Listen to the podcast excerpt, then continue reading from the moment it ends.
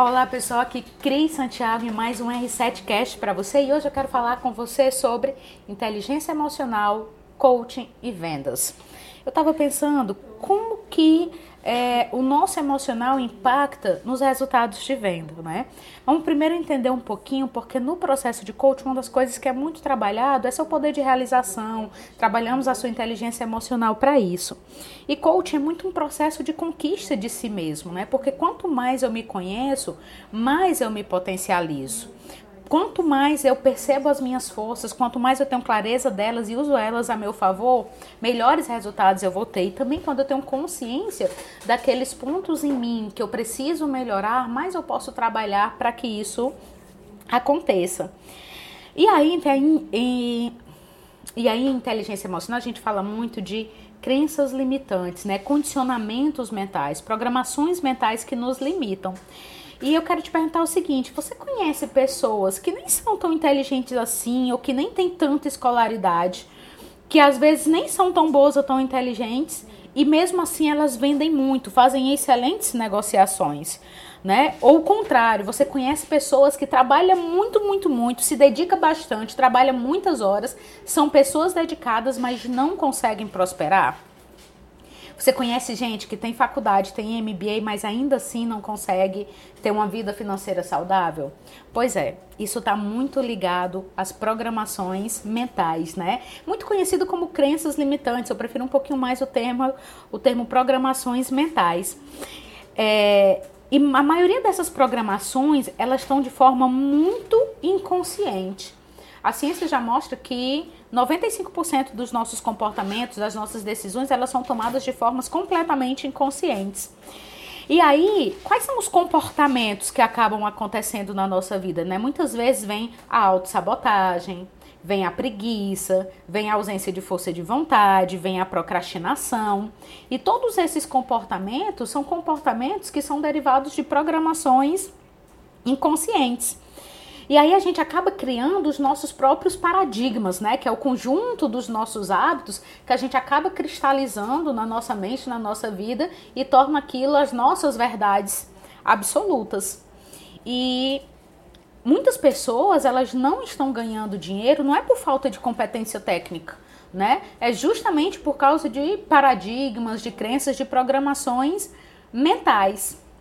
E eu quero chamar a atenção para você porque muitas das vezes o que separa você das suas conquistas, na maioria das vezes, são medos.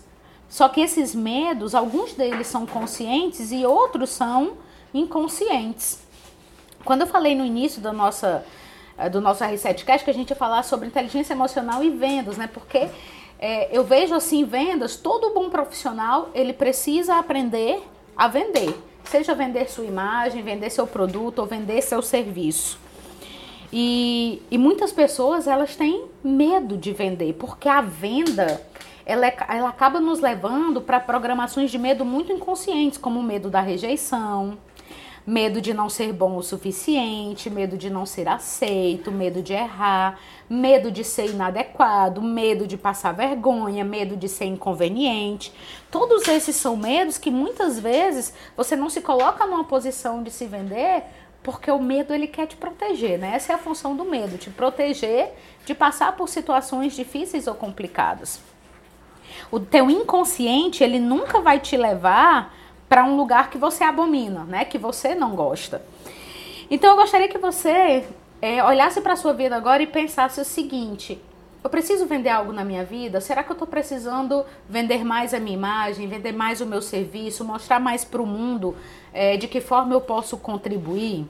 Se você acha que sim, se você precisa melhorar, precisa vender algo mais para o mundo, eu vou te falar algumas crenças limitantes sobre vendas e você pode pegar papel e caneta e anotar e perceber se você tem alguns desses pensamentos, né, dessas limitações. Porque por trás desses pensamentos que eu vou falar para você, no nível mais profundo, vão estar esses medos que eu falei anteriormente. Então que você possa refletir um pouco e trazer consciência, porque no momento que você traz para consciência, você pode trabalhar melhor com essas situações na sua vida, tá? Então, se você pensa coisas do tipo, vendedor é chato, vendedor tem que mentir para vender, ah, vender dá muito trabalho, é muito difícil vender, vendedor tem que ficar no pé das pessoas e isso é muito chato. Ah, as pessoas é quem tem que vir atrás do meu produto ou serviço, vendedor é inconveniente, vendedor é desonesto, vendedor é mentiroso. Ah, vendedor é alguém que não tinha nada para fazer e aí resolveu ir vender. Veja só, que se de alguma forma você tem esses pensamentos sobre vendas, dificilmente você vai conseguir vender bem o seu produto ou serviço. Porque por trás do seu desejo ou da necessidade que você percebe em vender, existem essas programações mais inconscientes.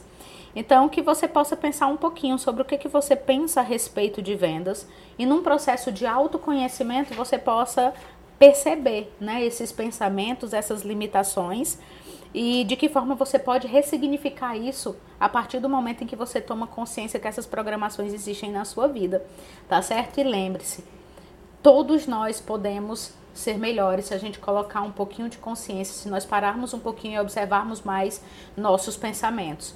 Porque a nossa parte racional, ela planeja, ela pensa, mas é a parte emocional que tem a capacidade de executar. Então é necessário o equilíbrio dos dois, racional e emocional. E essa é a minha dica para você hoje mais um R7 Cash. Um beijo, um forte abraço e a gente se encontra no próximo.